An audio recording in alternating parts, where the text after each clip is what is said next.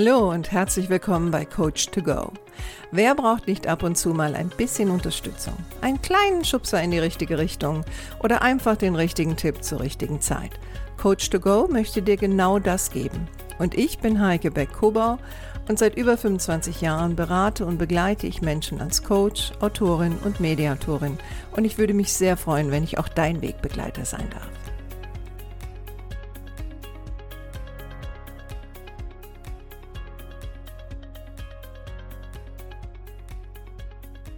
Hallo und schön, dass du da bist. Heute geht es in meinem Podcast um Neid, wenn das Glück anderer zum eigenen Unglück wird. Doch bevor ich anfange, möchte ich einen kleinen Gruß rausschicken an meine treue Hörerin Ina, mit der ich letzte Woche ein wirklich schönes Zoom-Telefonat hatte. Also bei mir ist es ja so, dass viele meiner Hörer kennen mich und hören deswegen meinen Podcast. Aber jetzt, so nach einem Jahr, werden es natürlich immer, immer mehr Leute, die ich nicht kenne und die mich auch nicht persönlich kennen. Und Inna war jetzt die erste, die so in einen direkten Kontakt mit mir gegangen ist. Und das hat dann dazu geführt, dass wir ein Zoom-Gespräch geführt haben. Und ähm, das hat mich sehr gefreut. Also ganz liebe Grüße an dich, Inna. Und ich gehe mal davon aus, dass du diese Woche wieder dabei bist. Aber zurück zu meinem Thema Neid.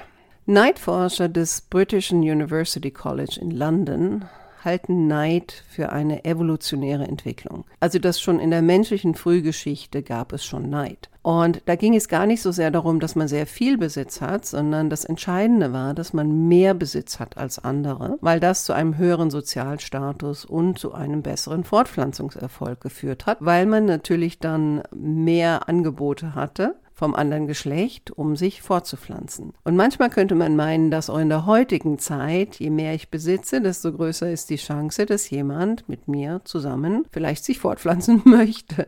Aber lassen wir das mal zur Seite. Auf was kann man denn eigentlich neidisch sein? Also zum Beispiel kann man auf das Aussehen von anderen neidisch sein, materiellen Besitz natürlich, sozialen Status oder sportliche Leistung, musikalische Talente, im Arbeitsleben natürlich auf den beruflichen Erfolg, sexuelle Potenz und vieles mehr. Es gibt eigentlich alles Mögliche, auf das man neidisch sein kann und auf das Leute auch neidisch sind. Und interessanterweise sind wir mehr neidisch auf Menschen in unserem Freundes- und Bekanntenkreis als jetzt unbedingt auf Leute, die zum Beispiel richtig, richtig viel Geld haben und richtig, richtig erfolgreich sind. Also wer mir da jetzt gerade so einfällt, wäre jetzt ähm, zum Beispiel Bill Gates oder Elon Musk oder auch Adele. Ja, und da sind wir zum Beispiel nicht neidisch, weil das ist weit von uns weg. Ne? Und das ist natürlich auch eine Dimension, wo es unrealistisch erscheint, die jemals erreichen zu wollen. Also wenn wir jetzt Bill Gates und Elon Musk zum Beispiel nehmen. Und deswegen ist es leichter, neidisch zu sein auf Leute, die sich in unserem Umfeld befinden. Und besonders schwierig wird es natürlich dann, wenn diese Leute dann zum Beispiel mit uns zusammenarbeiten. Doch Neid, wie gesagt, ist ja etwas sehr, sehr Altes. Und letztendlich ist es eine natürliche und spontane Reaktion auf unsere gefühlte Unterlegenheit. Und witzigerweise, oder naja, witzigerweise vielleicht nicht, aber in der Bibel ist es ja sogar eine der sieben Todsünden. Forscher unterscheiden aber zwischen drei Neidformen und sind auch der Meinung, dass nicht alle negativ sind. Aber was natürlich negativ ist, ist der destruktive Neid. Ja, also dass wenn wir zum Beispiel Kollegen die Beförderung nicht gönnen, oder den Erfolg nicht gönnen und dann anfangen, gegen diese Kollegen oder Kollegin zu intrigieren oder schlecht über die zu reden oder die im Grunde genommen teilweise sogar zu sabotieren. Dann wird Neid natürlich extrem destruktiv. Oder auch im nachbarlichen Kontext. Ne? Also wer kennt nicht die Geschichten über Nachbarn, die dann in einen fast schon jahrzehntelangen Streit verfallen, wo dann am Ende der eine eine Waffe in die Hand nimmt und den anderen erschießt. Und das zeichnet zum Beispiel auch extremen destruktiven Neid aus, dass sich am Ende der Spirale geht es mir nur noch darum, den anderen zu schädigen, selbst wenn ich selbst dadurch Schaden nehme. Das ist natürlich extrem destruktiv für mich,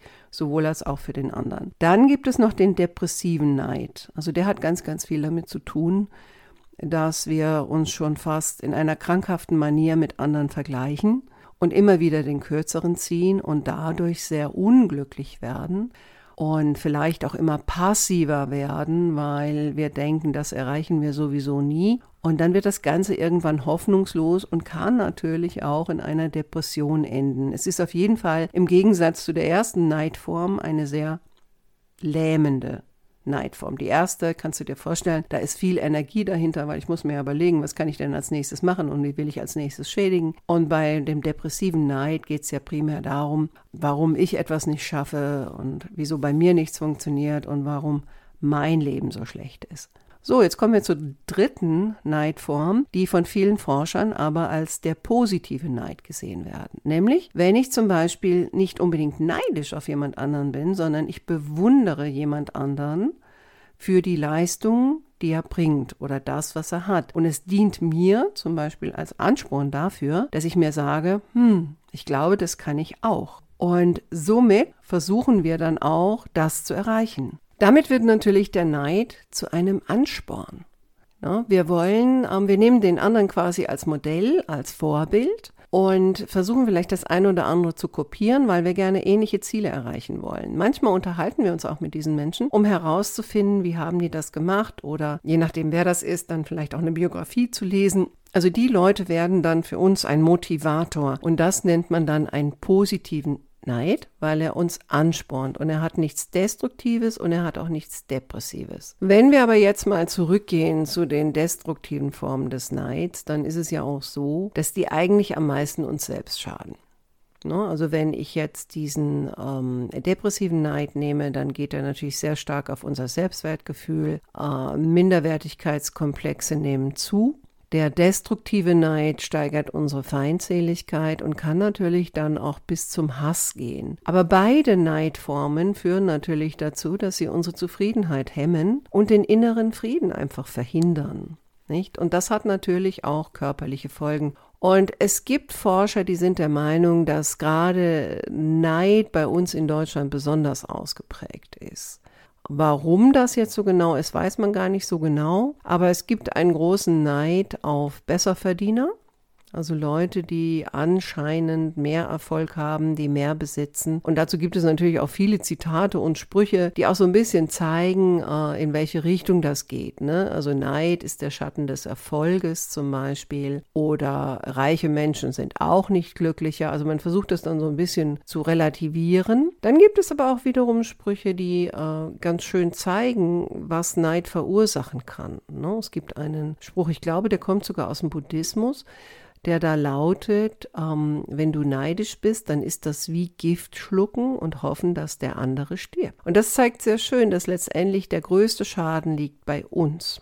So, jetzt möchte ich dir gerne noch ein paar Tipps mit auf den Weg geben. Wenn du jetzt sagst, ja, wenn ich ehrlich bin, äh, dann ist das auch mein Thema öfter mal, vielleicht besonders auf der Arbeit. Ja. Und da ist natürlich der erste Schritt, wie so oft, sich das erst einmal einzugestehen, dass du neidisch bist. Und wenn du diesen Podcast hörst, dann bist du ja vielleicht schon an dem Punkt. Und dann aber auch zu hinterfragen, warum ist das so? Also meistens ist es ja so, ich bin neidisch auf etwas, was der andere angeblich hat. Ob das jetzt das Aussehen ist, die Figur ist, das Auto ist, äh, die glückliche Familie oder was weiß ich ja, aber dahinter steckt ja noch was anderes. Also Neid ist ja quasi nur so das erste Gefühl. Was, was glaube ich denn, was diese Menschen durch das, ja, also zum Beispiel jetzt Besitz, was glaube ich denn, was die dadurch bekommen, was ich nicht habe, um auch mal so ein bisschen an, an den Wunsch zu kommen, der dahinter steckt. Und das kann zum Beispiel sein Anerkennung, ja, dass ich glaube, dass die mehr Anerkennung bekommen oder dass die mehr Aufmerksamkeit bekommen oder wenn wir jetzt bei Aussehen sind, dass die ähm, mehr Möglichkeiten haben, zum Beispiel, wenn du jetzt Single bist, mehr Möglichkeiten haben, jemanden zu treffen. Also sich mal genau anzuschauen, wo ist denn der Mangel? Den ich empfinde, weil letztendlich geht es bei Neid immer um eine Form von Mangel und ich möchte diesen Mangel beheben, ja, oder wenn ich zum Beispiel neidisch bin auf ähm, die Familie des anderen, dann habe ich vielleicht entweder keine oder aber ich empfinde Mangel in meiner eigenen Familie. Ne? Ich bin neidisch auf die Verhältnisse, die jemand anscheinend hat. Also da wären wir jetzt zum Beispiel im Freundeskreis und es schmerzt zu sehen, dass jemand anders das hat und ich habe das nicht. Eine Möglichkeit natürlich, damit umzugehen, ist zu lernen, dem anderen das zu gönnen Und wenn ich sage gönnen, jetzt besonders im Freundeskreis, dann heißt das natürlich auch, dass ich eine gewisse Größe besitze, um jemand anderem das gönnen zu können. Aber erstmal muss ich gucken, wo ist mein Mangel? Und das Gönnen kann zum Beispiel auch da heraus entstehen, dass ich mal genauer hingucke, ähm, wie viel Mühe steckt eigentlich für den anderen da drin. Ne? Also besonders, wenn wir jetzt so ganz oberflächlich vielleicht neidisch sind auf Aussehen und Figur. Und wenn wir da mal hinschauen, welchen Preis zahlt der andere dafür? zum Beispiel, also jetzt ähm, gerade Frauen, die jetzt besonders schlank sind, nicht die, die so geboren sind und vom Typ her so sind. Aber wenn wir mal genau hinschauen, wie viel Sport die teilweise treiben, äh, wie oft die sich Dinge versagen, ähm, bis hin zu was, was sie Schönheits-OPs machen, das ist jetzt Extremform. Und dann sich die Frage stellen, will ich das? Ja, oder will ich einfach nur, das soll mir auf ein Tablett gegeben werden und ähm, ja, aber ich will nichts dafür zahlen sozusagen. Ne? Das gleiche im beruflichen Erfolg. Natürlich gibt es immer wieder den einen oder anderen, der vielleicht ein Blender ist, aber viele sind keine Blender. Viele haben hart dafür gearbeitet, dass sie dort hinkommen, wo sie hinkommen. Ja, nicht zu sagen, dass du nicht auch hart arbeitest und vielleicht übergangen wurdest, das mag ja alles sein, weil ein Teil ist natürlich auch oder hat viel im beruflichen Kontext, wenn es um Aufsteigen geht, hat natürlich auch teilweise mit Auftreten und Beziehung zu tun. Ganz klar. Aber trotzdem, wenn wir mal schauen, wie viel Verantwortung dann vielleicht jemand hat und ähm, wie viel Arbeit jemand da reinsteckt und wie viele Überstunden jemand macht und immer zur Verfügung steht. Also ich sehe das ja in meinem Kontext ganz oft, wenn so hochrangige Führungskräfte also automatisch mal mal als inkompetent, dilettantisch und ähm, teilweise auch faul gesehen werden, ja, und ich dann teilweise denke, na ja, also du bist ein ganz normaler Mitarbeiter oder Mitarbeiterin, hast die Verantwortung für deinen kleinen Bereich, hast keine Personalverantwortung und bist neidisch auf jemanden, der zum Beispiel, also jetzt in einem konkreten Fall hatte ich das, zweieinhalbtausend Mitarbeiter hat also für zweieinhalbtausend Mitarbeiter verantwortlich ist, für die gesamte Firma verantwortlich ist, also wenn die in den Sand gesetzt wird, dann ist derjenige mitverantwortlich. Gut, jetzt höre ich schon förmlich, wie jemand sagt, ja, die gehen dann einfach woanders hin. Also das, das spricht wieder Neid, ja. Und wir wissen nicht, ähm, wie oft hat derjenige schlaflose Nächte? Wahrscheinlich abends steht er zur Verfügung, am Wochenende steht er zur Verfügung und so weiter und so fort. Ist es wirklich das, was du willst? Oder ist es nicht vielleicht einfach nur, ja, ich hätte gern die Anerkennung und ich hätte gern das Geld, aber ich will nicht die Arbeit dazu. Und da, also wenn du an dem Punkt kommst, dann ist es vielleicht mal Zeit, loszulassen. Letztendlich sind es immer die Vergleiche mit anderen, die uns teilweise unglücklich machen. Und ich habe dazu auch schon eine Folge gemacht. Ähm, wie kannst du Vergleiche reduzieren? Oder sieh den anderen vielleicht als einen Ansporn und als ein Modell.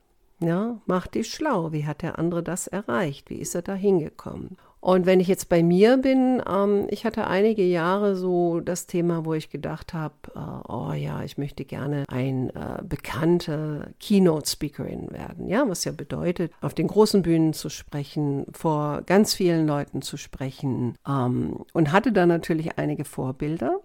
Und es ist nicht so, dass ich das nicht kann. Also ich habe schon vor tausend Leuten gesprochen, das macht mir auch eine Menge Spaß. Aber als ich mich dann intensiv damit beschäftigt habe, wie dann solche Leute, die mir jetzt so vom inneren Auge kommen, wie zum Beispiel Anthony Robbins oder ähm, hier in dem Kontext Joe Dispenza und so weiter oder auch einige Damen, und ich dann mal gesehen habe, wie viel Zeit, wie viel Aufwand, wie viel die investiert haben an, an Geld und immer dranbleiben und dann natürlich auch, ne, das Unternehmen wird immer größer, du hast immer mehr Verantwortung und irgendwann kommst du ja auch gar nicht mehr da raus, du musst ja nur noch nach vorne. Und dann habe ich so für mich gemerkt, nee, da habe ich überhaupt keine Lust drauf. Ne, ja, ich möchte gerne das, was ich zu sagen habe, sagen, ähm, aber mich ununterbrochen damit zu beschäftigen und ununterbrochen dafür zu arbeiten und dabei vielleicht auch meine Gesundheit zu verlieren oder auf jeden Fall sehr viel kostbare Zeit zu verlieren, zum Beispiel mit Freunden oder Familie oder sonst jemanden und natürlich auch Lebensjahre. Da habe ich dann irgendwann für mich entschieden, nee, das will ich nicht und das mache ich auch nicht. Und habe dann für mich einen Weg gefunden, wo ich gedacht habe, okay, also du hältst deine Vorträge ab und an, was ich ja auch mache auf Symposien und so weiter. Und das ist auch ganz schön. Aber ich habe ja auch eine andere Möglichkeit, das, was ich zu sagen habe, zu verbreiten. Und das wäre jetzt zum Beispiel mein Podcast und meine Bücher. Ist auch eine schöne Art und Weise, das zu tun. Ähm, und somit war das dann, ne, wobei ich denen das jetzt gönne. Ne? Also es war jetzt nicht ein, ein destruktiver Neid, sondern für mich war das wirklich Ansporn. Als ich dann aber mal wirklich mich damit auseinandergesetzt habe, habe ich gedacht, nee, also den Preis bin ich nicht bereit zu zahlen. Machen wir es mal drei Nummern kleiner. Was auch hilft, finde ich, ist mal den Blick dahin zu richten, was wir bereits haben. Ne? Ich habe gesagt, bei Neid geht es ganz, ganz viel um Mangel, um Mangelgefühle. Ja, und wie gehe ich gegen Mangelgefühle, indem ich mich mal umschaue und schaue, was habe ich. Natürlich könnte jetzt ein Kritiker wieder sagen, ja, es gibt aber ganz viele Leute, die haben gar nichts, zum Beispiel die an der polnischen Grenze, die Flüchtlinge. Ah, da sind wir jetzt wieder bei Vergleichen. Ne? Müssen wir uns gleich vergleichen mit denen, die wirklich nichts haben? Es geht auch nicht um die, die nichts haben, sondern hier geht es um dich und mich. Wir leben in meistens oder viel, ja gut, ich, ich habe jetzt mittlerweile gemerkt, ich habe natürlich Hörer, die leben auch an ganz exotischen Plätzen. Aber ich denke, die meisten meiner Hörer leben in relativ sicheren Verhältnissen. Also wir haben viel. Also dann einfach mal schauen, was wir bereits haben und auch mal auf unsere eigenen Stärken schauen. Ne, wenn ich so Momente des Neids habe, und die habe ich, Natürlich habe ich die, das ist total menschlich. Und dann ist es ganz interessant, also wahrscheinlich habe ich mich selber da auch programmiert, also wo ich dann im nächsten Moment sofort denke, ja, ist okay, derjenige hat das, also besonders wenn es jetzt Leute sind, die jetzt nicht in meinem Freundeskreis sind oder Bekanntenkreis sind, dann denke ich, ja, okay, die haben das, aber ich habe ganz viele Talente. Ne? Die die zum Beispiel teilweise nicht haben. Ich kann malen, ich kann zeichnen, ich kann töpfern, ich kann schreiben, ich kann reden. Ich tue es ja gerade. Ne? Und viele von denen haben das nicht. Und dann wird es wieder ganz ruhig. Dann denke ich so, ja, und dafür bin ich dankbar, weil ich sehr, sehr vieles habe. Und gerade wenn es um das Materielle geht, ganz ehrlich, brauche ich noch ein Auto? Ich kann immer nur eins fahren. Brauche ich noch ein Haus? Ich kann immer nur mich in einem aufhalten. Natürlich wäre es ganz schön, an der einen oder anderen Stelle vielleicht mehr Geld zu haben, aber selbst das ist eigentlich genügend da. Bis jetzt hat immer alles geklappt. Also, wenn ich dann in diese Richtung gehe, dann bin ich wieder sehr, sehr dankbar und dann magisch. Der Neid ist weg. In diesem Sinne, ich hoffe, meine kleine Anregung hat dich ins Nachdenken gebracht, vielleicht der ein oder andere Tipp, wenn du dann in diese Schleife hineinfällst. Und wie gesagt, es ist sehr menschlich. Wichtig ist nur, aus der Ecke wieder rauszukommen. Hoffe ich, dass ich dir einiges an die Hand geben konnte. Freue mich, wenn du nächste Woche wieder dabei bist. Wünsche dir wie immer eine schöne Restwoche und freue mich, wenn du dich bei mir melden magst. Mach's gut, deine Heike.